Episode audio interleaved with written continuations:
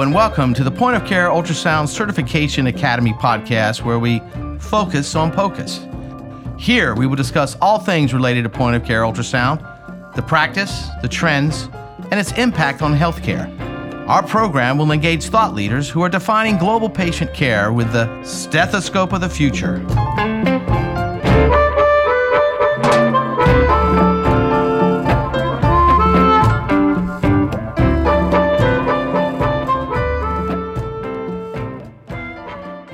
Welcome, welcome all to the podcast Focus on POCUS, where today in our COVID containment triangulation, I am speaking from my home while connected across town to David at Widget Studios and speaking with our honored guest today from Arlington, Virginia, Dr. Matthew Burke.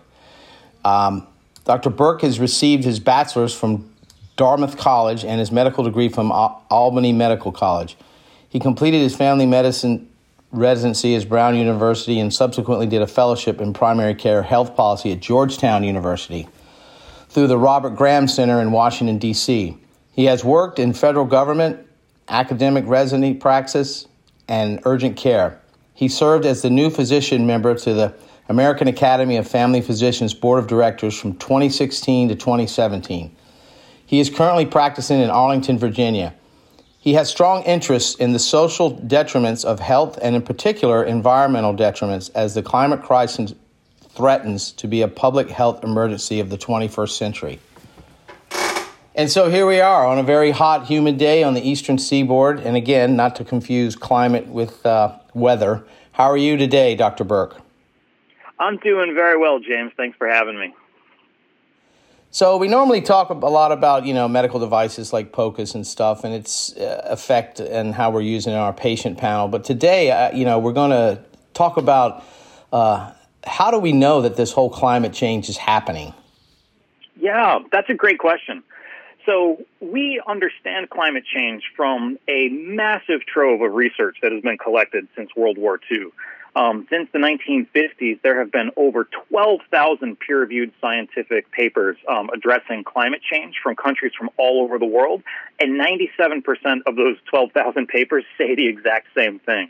Um, that we mm. are through the uh, combustion of fossil fuels and the releasing of greenhouse gases into the atmosphere over the last several decades, and even before that, to the dawn of the Industrial Revolution, changing the composition of our atmosphere here on planet Earth. Um, and I should say that of those 3% of papers in that cohort that disagree, they show either mixed results or have very suspicious funding mechanisms coming from industry itself. Um, that gives us a lot of scientific weight um, that this is actually happening and that we are actually responsible for it. Yeah, I think I remember reading a book a while ago. Uh, it was the, the, the one mile time machine. It was about ice core drilling and in uh, in uh, the Arctic Circle and Antarctica, and they got a lot of research from that. Um, isn't that where they pulled up like uh, the greenhouse gases, such as methane and stuff? Yeah. So what's really interesting about um, those core ice samples from the poles is that atmospheric air, once trapped in ice and it lands at a um, on the surface in the form of snow and ice crystals, traps those gases. Um, like you said, it's like a time machine from the ancient past. And we know mm-hmm. that ice and snow falls at a very predictable rate in certain areas of the poles. So for however many feet you're able to drill down into the surface, you can very accurately determine where your core samples are coming from from a time back in history. Um, they've been able with those incredible machines that go, like you said, a mile deep, to pull ice cores out of the out of the poles that are 800,000 years old. Um, so we've been able to track the concentration of greenhouse gases and other gases um, for literally hundreds of thousands of years. Uh, now, the level of carbon dioxide in the atmosphere for you know roughly the last million years has been about 270 to 280 parts per million, um, and it has increased by a factor of more than 50 percent just in the latter part of the 20th century. It shot up really precipitously to now we're at the point where it's about 410 parts per million, um, those hmm. are like hard numbers to sometimes wrap your head around, but that's a very significant change, and it represents a level of CO2 in the atmosphere that the planet has not seen for at least a million years. Yeah, I know. I, am familiar with that, that observatory in uh, in Hawaii. Um, I think the last I remember seeing it was the CO2 was at uh, 415 parts per million at the time. I, I don't know. God knows what it is now. The way things are going. Yeah, I think it's still in that in that area. One of the things um, that monitoring station in Hawaii is that it's very high in the air. It's well over 10,000 feet. And Hawaii itself mm-hmm. is one of the most isolated archipelagos in the world. So it's not like you're setting up a research station outside of a major industrial plant in a you know populous U.S. city. You're putting a monitoring station kind of in the middle of nowhere. Um, so you get an unadulterated picture of what an average uh, atmospheric composition looks like. There's no competing um, factors that are going on. So it's probably most likely a true number uh, that comes out of those stations in Hawaii. Yeah, agree. Those are definitely going to be pristine metrics all the way in the middle of the Pacific Ocean. So, you know, we've kind of, uh, and we talked a little bit about this. I was a climate change leadership uh, training with Al Gore and uh, did some presentations and uh, pretty passionate as you are about this. And it seems like uh, there was a lot of rejection initially, and it seems like people are kind of, okay, all right, there is a climate change, except for these ulterior motive funded, you know, anti-climate that we see every now, but that's sort of going away now. And I think uh, everyone is kind of coming on board and like, yeah, the climate is changing. We're exacerbating a natural cycle. Um, and just what do you think, as a physician, especially, the major areas uh, that affect us as you know human beings walking around on the big blue marble here? I like the way you put that. Yeah, and I, and I would like to just reiterate what you're saying. We ha- are seeing um, public opinion shifting on this towards greater acceptance and greater fear uh, about what the consequences of this might be. Um, Yale School of Public Health and George Mason University jointly do a tremendous amount of survey work on this, um, and they are sort of thought leaders in this area. And they run surveys on public opinions regarding Americans' uh, views on climate change, and they are actually shifting um, towards belief and worry over this sort of thing over time. And I think that's because you know we feel things when they are local to us, right? It's a very natural human response to um, sure. um, have urgency for things that directly affect us. Um, you know, ulterior motives and you know greater, you know, philanthropic endeavors notwithstanding. And I think that what we're seeing is that the climate is changing in ways that people can feel it. If you look at the terrible fires that happened in the West in the last couple of years, if you look at the increasing power of hurricanes kind of ravaging the American Southwest year after year, um, if you look at crop failures and drought in the central part of the country, these things are not ethereal and far away, but the impacts of climate change are happening right now. And that tends to give people you know, a greater understanding in terms of their personal impact in their day to day lives. You know, I have to agree that anthropogenic climate change, you know, it, it will be abrupt and it's not centuries away. It's decades, if not years. I mean, we can point to things, and I'm sure, you know, I have personal stories with Katrina, and also when I moved up here to the Mid Atlantic, I noticed I used to brag to my family down south, like, oh, I only need the air condition for probably a month up here. But now, even today, I'm thinking, wow, here we go with our three month of air conditioning and how it's changed in just the 20 years I've been up here, do you have something that you could point to, maybe as a physician, maybe your patients or six major areas, or we were talking about that a little earlier, uh, that your patient panel is experiencing? Yeah, absolutely. Um, so we have looked at this um, in some of the work that I've done and with some colleagues, and there are really direct impacts in terms of human health. And so the clinical areas that we tend to focus on, um, you're correct, there are six that they largely fall into. Um, and what I'd like to say before going into them is that it, one of the things that's really interesting is that none of these are particularly novel diseases or concepts. What we're seeing in clinical medicine are is really the exacerbation of known problems that climate change is going to throw at us. It's not going to create new challenges, but it's going to make existing challenges that we're already aware of so much harder to deal with and so much more prevalent, unfortunately, for the people we take care of. Probably the most obvious of those is heat related illness, heat exhaustion, and heat stroke. Um, which exist along a continuum when your body can no longer properly thermoregulate because the outside air temperature is too hot to shed heat. So your core temperature goes up um, internally, and that can cause all sorts of problems, up to and including serious neurological disorders and cardiac arrests um, and severe, severe dehydration.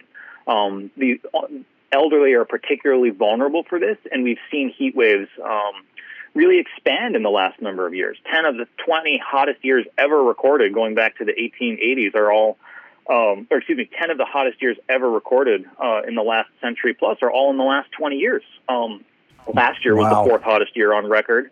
Um, and I believe we're set to make records again this year. Is that you know I saw I saw in India, and there's been heat waves in Europe, and we've seen you know thirty thousand effective. And I know even when I work as a clinician, it's jammed in the ER anytime there's a heat wave. Uh, talk about maybe uh, uh, the lethal wet bulb temperature. You know, the human body becomes too hot, and the humidity combined. Does that not cause like organ failure? And haven't we already begun to see a lot of this?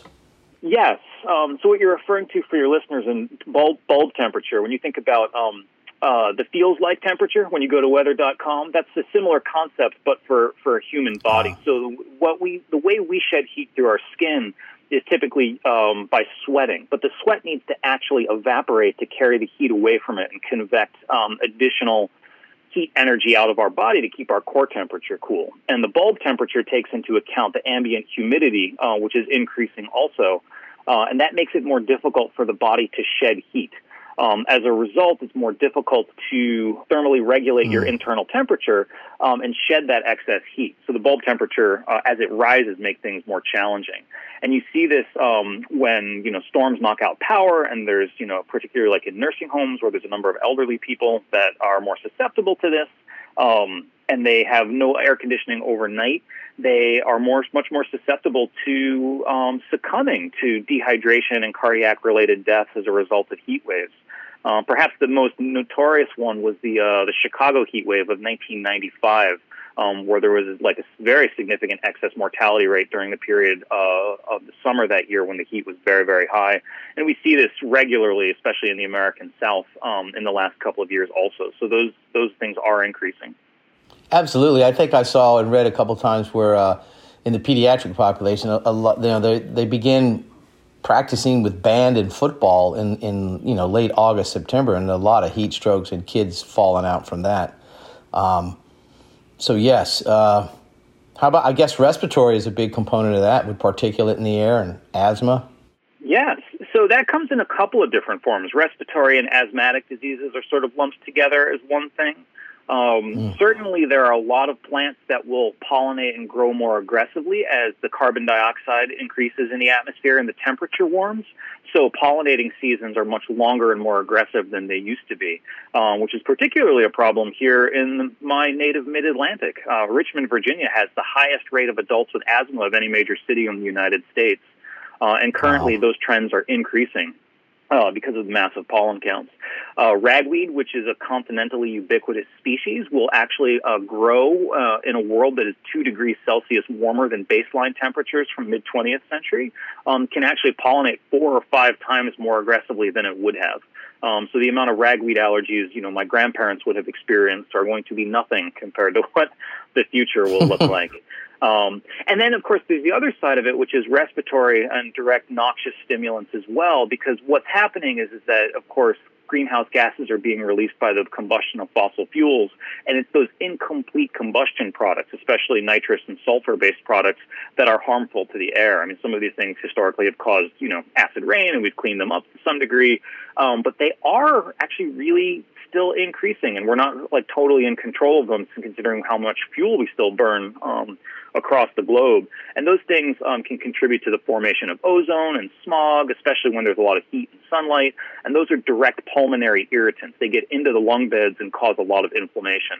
So people that are have pre-existing like heart or lung disease. Um, such as previous history of heart attacks and asthma um, and emphysema are particularly uh, challenged with that sort of thing. And you see those a lot affecting, you know, impoverished populations and urban populations.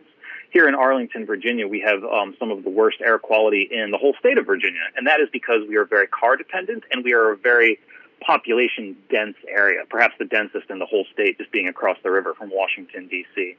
So those are all potentially like problems going forward um, that will get worse as well. I'm, I'm, sure there's a whole grocery list. Speak about the other areas too. There's a whole litany of problems with climate change. Yeah, natural disasters will be made worse in the future. You mentioned that you had personal experience with Katrina. Uh, global warming yeah. does not make hurricanes more frequent, but it does make them stronger and more violent. Um, flooding and drought become real problems because under a warming cl- climate scenario, what we end up with is fewer gentle kind of nourishing rains um, across the globe, but longer periods of drought without rain, uh, followed by aggressive periods of downpours and deluges. Neither of which are particularly helpful for farming um, or water control. More constant, steady, gentle rains are much more easy to deal with and helpful for agriculture, and we are losing those, um, creating more flooding um, and drought situations. Uh, which leads to the fourth item, which is food instability. Agriculture is obviously a major component to human health. Um, and in a situation where the planet warms by two degrees Celsius, it's possible that crop failures, particularly around staple products such as corn, could drop by at least 50% by the end of the century. Um, some folks I have heard argue that CO2 is plant food, so everything will be just fine. Um, and I would like to, to push hmm. back against that a little bit because the devil is in the details. Some plants will do a lot better um, under a higher CO2 atmospheric concentration, but they tend to be nuisance weeds and non nutritious plants and the plants that we rely on as humanity for agriculture um, need slower, more gentle growing seasons than are offered under a high CO2 concentration environment. They, of course, have evolved for millions of years to live at 270 parts per million, and they get easily mm-hmm. outcompeted by weeds and useless plants, or I should say, more useless plants, um, when the parts per million go well over 400, which is what we're seeing now. Yes, and you know the the inability to grow grains at scale. I mean, this civilization as with probably all previous civilizations, depend on the ability to grow, store, distribute our grains at scale. So if we don't have wheat, soybeans, or corn, you know, this society is essentially toast. Um, mm. I've heard the argument that as it warms, we can move, you know, the wheat belt further north into Canada, but what they're not taking into consideration is the the composition of the soil. So I'm looking at, mm-hmm. you know, I hate to be a Debbie Downer here, but mass starvation and, and, I think the first world, I believe, has something only like a two to three week pad. I mean, that's pretty frightening. Food instability. Not a thick pad at all. Um, yeah, there's not a lot of additional surplus with that. Infectious disease is another major area that we would want to focus on. Um, the United States last had a, um, last had a yellow fever outbreak in the 1920s in Mississippi, but in your native Philadelphia, there were yellow fever outbreaks at the time of the American Revolution. Um, they, those are, uh, yellow fever is carried by the same mosquito that carries Zika um, and chikungunya and other tropical diseases, which you know briefly made a toehold here in the United States a few years ago. And so, as the planet warms, the overwintering population of a lot of these mosquitoes um, can actually increase its range and they'll go farther and farther north. These things have been found in the subways of New York City. Now, we may not have full blown yellow fever outbreaks again in the United States because we have much better mosquito abatement programs than we did a century or two ago. Um, but the mm-hmm. idea that a warming planet will pr- propagate the vectors, uh, the insect vectors and others that uh, carry these diseases is actually really quite frightening. Uh, we've actually seen a lot of non-cholera style Vibrio um, bacterial waterborne infections around the planet. In fact, there has been a precipitous rise of non-Vibrio cholera, uh, or excuse me, non-cholera Vibrio um, uh, gastroenteritis in the North Sea and in the Balkan states. Um, oh wow! Excuse me, the, the Baltic states, um, which is actually uh-huh. really quite crazy because it doesn't seem like those waters should be warm enough to support um, some of those some of those uh, infectious diseases, but they are actually happening and increasing because the planet is warming so quickly. Um, the spread of tick-borne diseases and Lyme is a huge concern. Um, there are very few things that like a warming planet will do that are good with respect to controlling infectious disease, mm-hmm. as the things that carry them will be able to spread more easily across the continents on which we live. Yikes! It's pretty grim. It is. It is. And all of this factors into the sixth and final thing, which is psychiatric um, considerations. You know, increased levels of anxiety and depression, um, if not about the climate change itself and the massive loss of, of species um, that we are experiencing as a result of it, which causes people a lot of psychogenic stress, but also some of the direct um, health and food instabilities that it creates. You can't, you know, it's been very clearly shown that people after Hurricane Katrina being displaced from their homes um, and had to move, like even out of state, um, is a very stressful and depressing event. Um, if you're ravaged by hurricanes or floods, or your livelihood is tied up in agriculture or in other uh, areas of the U.S. economy that are directly hit by this. Um, think about all the poor people and shop owners in Manhattan after Hurricane Sandy a number of years ago. Uh, the psychological impacts of this are very, very challenging um, and are very potentially dangerous as well. So we're seeing an increase uh, potential rates of this. I think some of the data is really preliminary, and you can't say for sure. Um, but some studies, including one in Mexico in the last couple of years, has shown that under the environmental stresses of particularly warm years, that there is a gentle uptick in suicide rates as well as people lose livelihoods and are stressed out um, by the direct impacts of a changing climate on them, which is really, really unfortunate and something we need to keep in mind. You know, it's just, I mean, I, you know, I have a battery operated lawnmower and we have a victory garden we've had for years. And uh, most of my family are uh, pescatarians, you know, we do fish, mostly vegetarian, you know. Uh, I really don't, and I feel like, you know, we recycle, we do everything, which it seems so inconsequential. I mean, it seems important, but it seems so minor. I, so what is the grant? What can we do about all this? We, okay, it's it's here and we see its effects. Uh, what can we do beyond individual stuff? I just feel like it's just not enough. Yeah, it's a good point. I would say vote. I would say get involved. um, think global and act local. Um, you know, there are a number of uh, nonprofit, nonpartisan organizations like Citizens Climate Lobby that have local chapters like all over the country that you can join to try to promote local change. Uh, and I think a lot of that speaks to your larger point that individual action is fantastic and we absolutely encourage it. Um, but it's impossible to really make strong headway into this issue without central and federal leadership. Um, so, for example, I, I hear you. We uh, keep vegetarian at home, and I ride my bike to work, and we have all LED bulbs, and we own a 900 square foot townhouse here. um, and mm-hmm. my carbon footprint, while you know a, a good 20% less than the average American is still four times the world average. yeah, well, I feel like I, you know we're making progress, but it's like you can almost hear the ferns turn into coal in the background. Like we need a massive change. Like all of a sudden, say right. every car's got to be electric in five years, or some something, some kind of leadership has yeah. to happen. Yeah. So one of the things that's interesting is is that this past year, renewables uh, surpassed coal in terms of their gigawatt energy production in the United States, which is a major milestone. Now, coal is still a big player, and natural gas still accounts for more gigawatt production than renewables. So we have a lot of room to grow. But as a result, our energy sector in the United States, in terms of utility scale generation, is now used to be our number one producer of carbon with respect to our national carbon footprint, and that has fallen now to second place um, because of the fall of coal and the rise of renewables, which is encouraging. Um, but what has taken That's it great. over as the number one um, source emitter is transportation. Um, and that is largely due to um, SUV um, purchasing, which now represents about 40% of the United States automobile fleet. 10 years ago, it was only half of that. So the gains that we've made in terms of engine efficiency and rolling out electric cars and hybrids has been offset by the purchase of larger vehicles. Um, so there are consumer behaviors that really matter here um, with respect to reducing your carbon footprint. But short of national federal action and aggressive phasing out of the use of fossil fuel based energy sources, um, it's going to be hard to get to the finish line where we need to go.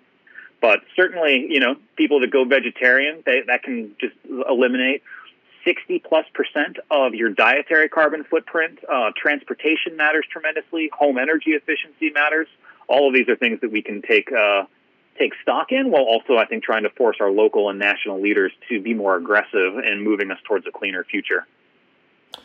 You know, I think I saw a white paper um, after 9-11 when you know the skies and a lot of the transportation stopped. You know, we CO2 levels dropped. And I, I believe something something similar happened in the initial shutdown uh, from COVID 19.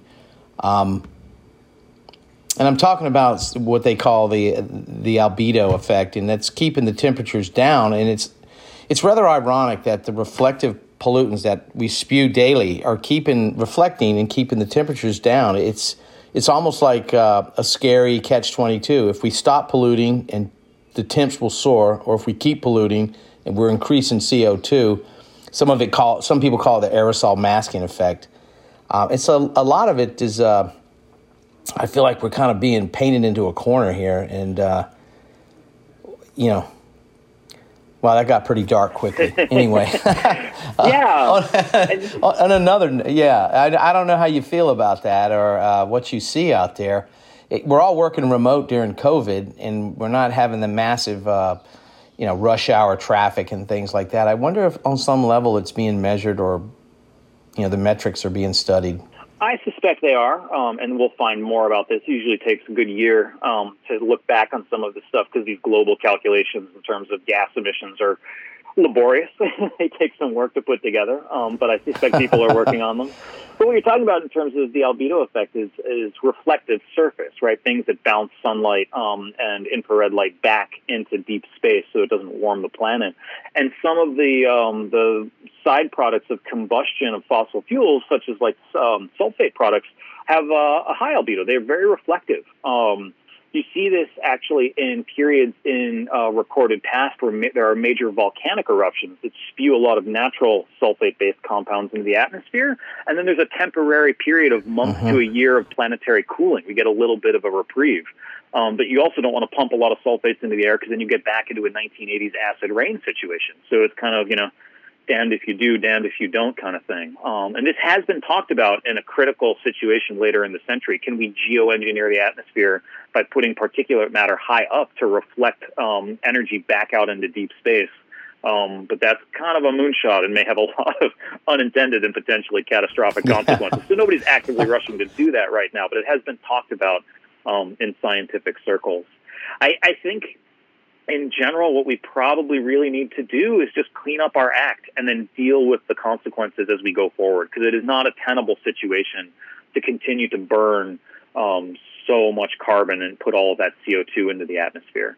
Um, and if that means cutting out some of the other compounds that do have a high albedo and, and somewhat a protective effect, like aerosols and sulfates, then um, we will have to come up with another solution for that going forward.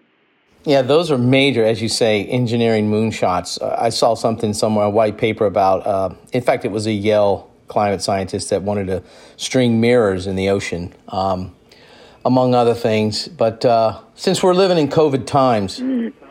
how is COVID 19 focusing our attention on this whole climate change? Yeah, I, I worry a little bit that it has distracted us from it, um, and with good reason because COVID is actually yeah. a major deal and quite scary. Um, I think there has been in astute policy circles really clever talk about restarting global economies by focusing uh, on renewable energy and doubling down um, on various federal supports to put people to work in those areas. So, for example, in the United States, there are more than 100,000 people that are now employed um, in the wind sector alone. Uh, and there's only 50,000 coal miners left in the United States, down from about a million a century ago. So, and as wind grows and coal shrinks, it would seem a prudent bet to put federal resources down to expand wind farms and subsidize wind based jobs, for example, as the economy restarts. Uh, and that would be a real opportunity moving forward to put people back to work and to clean up the environment and secure long-term health as the century moves along as well, which would, be, I think, be a very clever solution. Wow, there's so much to ponder, and um, I hope it all plays out for mankind. I, you know, I always have hope. Uh, I think that's the high road to take, and I guess doing little incremental stuff in your area and uh, trying to force leadership in, in major you know climate change strides, legislation, or or, or technology. I, I, almost feel like sometimes technology is the only thing that's going to save us at times. Uh, so, Dr. Burke, listen, it was great having you on today's podcast, Focus on POCUS. Uh, it's an honor, and we thank you for all you do for the climate and for patients. You have a great day. Thanks for talking with us and uh, enjoy your summer. Thank you, James. You enjoy it as well. I really appreciated this, and I would like to say to your point, definitely have hope. The situation is is dire and requires you know immediate action.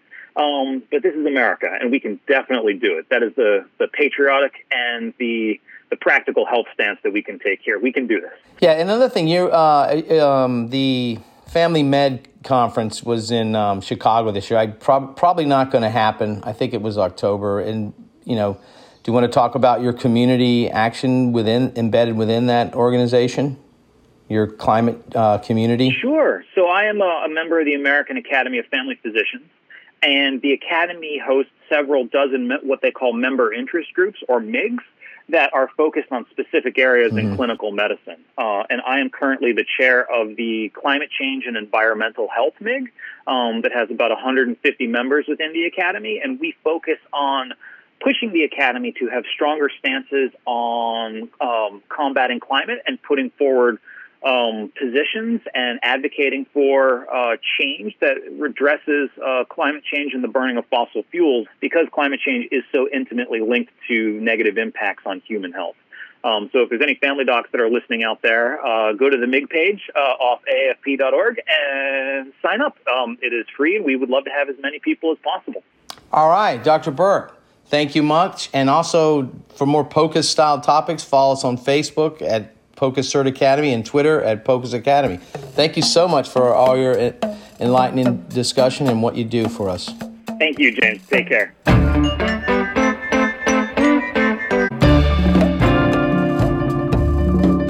Thanks for listening.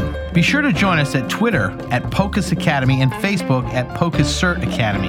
If you'd like to learn more about the POCUS community, visit us at POCUSworld.org. Take a look at participating in our POCUS 25 research. Help contribute to the scientific development of the top 25 point of care ultrasounds. And we'll see you next time.